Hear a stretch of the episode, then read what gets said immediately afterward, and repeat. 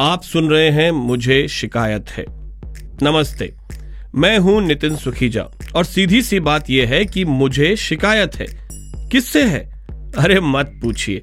ये पूछिए कि किससे नहीं है। और मुझे ही क्यों? आज की तारीख में हर आदमी को, औरत को भी, किसी न किसी से शिकायत है ही तो फिर मुझे भी है। भाई देखिए, दुनिया में दो तरह के लोग होते हैं। एक वो जिन्हें किसी चीज़ से कोई प्रॉब्लम नहीं होती, कोई शिकायत नहीं होती। और दूसरे वो, जिन्हें हर चीज़ से प्रॉब्लम होती है, हर चीज़ से शिकायत होती है। हम आदमी जरा दूजे किस्म के हैं। और आज मुझे शिकायत है हर उस आदमी से जो एआई से डर रहा है। अरे भाई, बचपन में क्या आपने वो कहानी नहीं सुनी क्या? एक गाँव में एक बड़ा ही आलसी आदमी होता है। अब अभी मुझे उसका नाम याद नहीं आ रहा है तो चलिए आज हम उसे सुरेश कुमार के नाम से बुला लेते हैं। काम का न, धाम का, दुश्मन अनाज का, ये वाली कहावत उस पर चरितार्थ होती थी। कम से कम उसकी माँ का तो यही मानना था। एक बार वो एक पेड़ के नीचे आराम कर रहा था। उसकी माँ ने उसके चाचा को उसे समझाने भेजा। सुरेश कुमार मीठे सपनों में खोया था। परियों की राजकुमारी बस उसके आगोश में आने ही वाली थी कि जैसे भूकंप आ गया। चाचा उसे ज़ोर ज़ोर से हिलाते हुए उठा रहे थे। चाचा ने समझाते हुए कहा कि, बेटा, क्यों अपनी जवानी नाहक आराम करने में गंवा रहा है? अच्छा बाका जवान है, उठ, कोई रोज़गार कर। वैसे तो सुरेश कुमार अपने बड़ों को जवाब नहीं देता था। चुपचाप उनकी बात एक कान से सुनकर दूसरे कान से निकाल देता था। लेकिन उस दिन उस दिन चूँकि चाचा ने उसका मधुर सपना तोड़ दिया था, वो आज टकराव के मूड में था। पहले तो वो अपने चाचा की तरफ़ घूर कर देखता रहा। चाचा ने कहा, अगर तुझे समझ में नहीं आ रहा है कि क्या करे तो दो बकरी पाल ले। उसने चाचा से पूछा कि, चलो, मैं रोज़गार कर लू, दो बकरी पाल लू, फिर क्या होगा? चाचा ने कहा बकरी पालन का व्यवसाय बढ़ेगा धीरे धीरे तेरी आमदनी बढ़ेगी। सुरेश कुमार ने फिर पूछा, फिर क्या होगा? चाचा ने भी संयम बरतते हुए कहा, फिर तेरे पास पैसे आएँगे, तू घर की मरम्मत करवा पाएगा, अपने लिए दो कमरे और बनवा पाएगा। सुरेश कुमार ने फिर पूछा, फिर क्या होगा? अब चाचा का संयम टूट रहा था। फिर भी उसने मुस्कुराते हुए कहा, अरे फिर तेरी शादी होगी, बच्चे होंगे तू उन्हें पाल पोस के बड़ा करेगा, व्यापार में और मेहनत करेगा, व्यापार और बढ़ेगा, फिर बच्चे बड़े होंगे, उनको व्यवस्थित करना होगा, फिर उनकी ज़िंदगी शुरू होगी। सुरेश कुमार ने फिर पूछा, फिर क्या होगा? चाचा चिल्लाते हुए बोले, फिर क्या होगा? तू आराम से तान के सोना सुरेश कुमार ने मुस्कुराते हुए कहा, चाचा, वो तो मैं अब भी कर रहा हूँ। तो बस समझ लीजिए कि अब आपके सुरेश कुमार टाइप के दिन आ गए हैं। चैन से सोने वाले।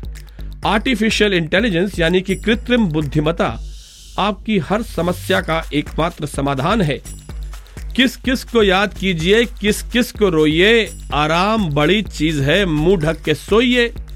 क्योंकि जब सोचने, सीखने और फैसला करने का काम अब मशीन कर सकती है तो अपना दिमाग काहे खपाना? जो लोग एआई से डरते हैं, उनका पहला डर है कि एआई नौकरियाँ खा जाएगी। भाई, आप ना पहले अपने दिमाग से नौकरों वाली मानसिकता निकालो। वैसे ही कौन सा नौकरियाँ हैं आपके पास? पिछले दस साल में बेरोजगारी बढ़ी है, कम तो हुई नहीं। मालिक की तरह सोचो और एआई को अपना नौकर रखो, फिर देखो ऐश। लोगों को दूसरा डर है कि ज़रूरी नहीं है कि एआई के सब फैसले सही ही हों और गलत फैसलों से नुकसान हो सकता है। अच्छा सच में? तो ये बात वोट डालते वक्त क्यों नहीं सोचते? एआई के पास तो अनलिमिटेड डेटा होता है अपने फैसले लेने के लिए।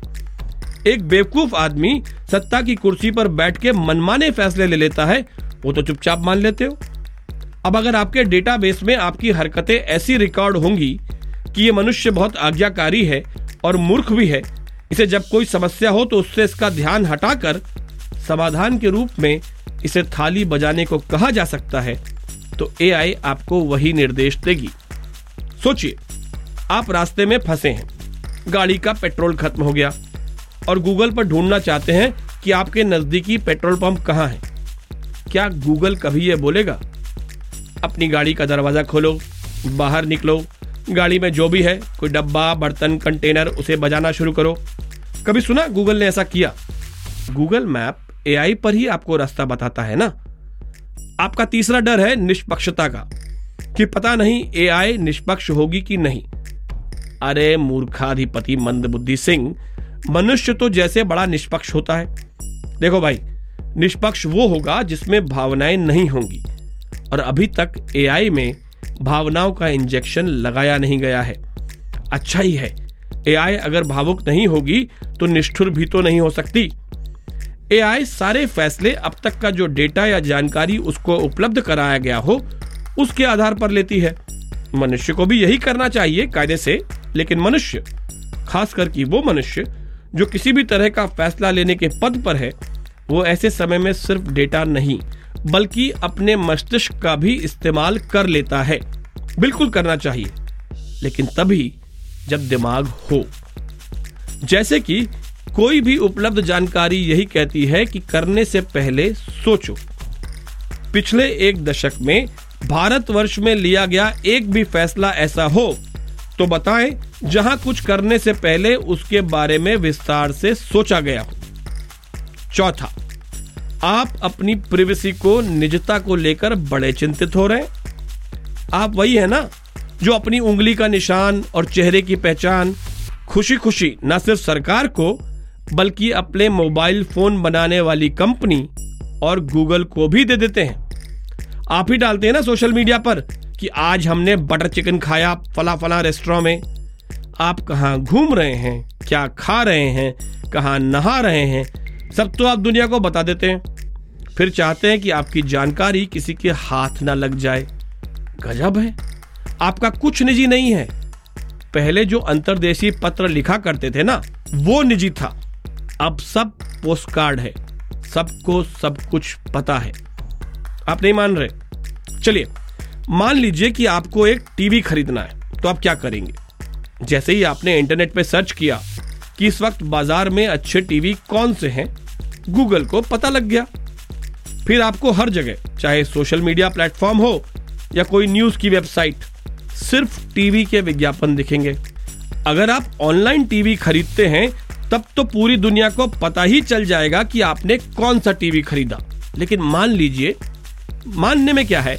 मान लीजिए कि आप चालाक हैं, चतुर हैं तो बिना सर्च किए सीधे इलेक्ट्रॉनिक स्टोर पहुँच गए। दो चार टीवी देखे और एक पसंद कर लिया। फिर पैसे दिए और घर वापस आ गए। अब आप सोच रहे होंगे, मैं तो बहुत होशियार हूँ, किसी को कुछ पता नहीं चला। उन्हें सब पता है भैया ये भी कि आप किस वक्त घर से निकले, किस दुकान पे गए, कौन सा टीवी खरीदा और कितने में खरीदा? कैसे? वो ऐसे कि जब आप घर से निकले, अपना फ़ोन साथ में लेकर निकले। फ़ोन जहाँ जहाँ गया, वो तो विश्वव्यापी जाल में कहीं अंकित हो ही रहा है। फिर जब आपने पैसे दिए तो अगर कार्ड से दिए तो फिर सबको पता चल गया कि कितने दिए, कहाँ दिए, किस लिए दिए। अगर कैश दिए तो भी अगर फ़ोन नंबर दिया बिल के लिए तो भी पता चल गया सबको, क्योंकि अधिकतर फ़ोन नंबर से ईमेल ट्रेस हो जाता है। कहने का मतलब यह है कि प्रिवेसी अब सिर्फ़ एक शब्द मात्र है और कुछ नहीं। तो अगर आपको लगता है कि एआई से आपकी निजता खतरे में पड़ जाएगी तो आपको मुगालता है। निजता कब की सार्वजनिक हो चुकी है? पांचवा, सबको यह बड़ा डर है कि एआई जो है अगर इंसान से ज़्यादा समझदार हो गया तो? या एआई ने स्वयं की काबिलियत इतनी विकसित कर ली कि अपने आप को मनुष्यों से बेहतर कर लिया? तो देवियों और सज्जनों, इस बात का सिर्फ़ एक ही जवाब हो सकता है कि इस विश्व में, इस विश्व का औसत आईक्यू 89 यानी नवासी है, जो वैसे ही बहुत औसत है। कहने का मतलब है, सामान्यतः लोग वैसे भी बहुत अक्लमंद हैं नहीं दुनिया में। मशीन बनाई ही इसलिए जाती है कि वो कम अक्ल लोगों का काम कर सके।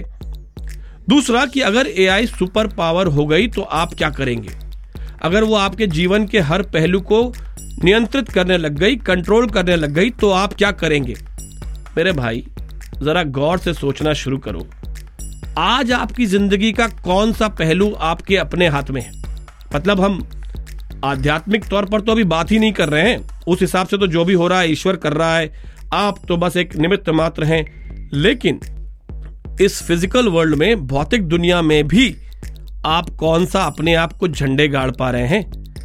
एक आदमी मोर को दाने खिलाते हुए कहता है, नाचो। तो आप नाचने लगते एक औरत जो प्याज नहीं खाती तो कहती है, आप भी ना खाएँ, आप छोड़ देते क्योंकि आपके संस्थान में तो इस साल ज़ीरो इंक्रीमेंट ईयर हुआ है। साथ ही तनख्वाह में कटौती भी हुई है। आपसे कहा जाता है, कल से आपके पास जो पैसे हैं, वो बेकार हैं। आप मान लेते हैं उन्हें बदलने के लिए कई बार लाइन में भी लगते हैं। आपसे कहा जाता है, रुपया कमज़ोर नहीं हुआ, डॉलर मज़बूत हुआ है।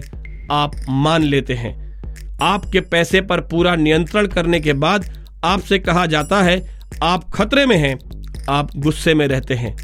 और ये सब आप अपनी स्वेच्छा से कर रहे हैं, एक पल को भी अपना दिमाग लगाए बिना। जब टीवी पर जहर उगलते एंकर्स की बात मान लेते हो तो एआई की मानने से क्यों डर रहे हो? और एक और बात समझ लो, मशीन और आदमी की लड़ाई सौ साल से ऊपर से चल रही है।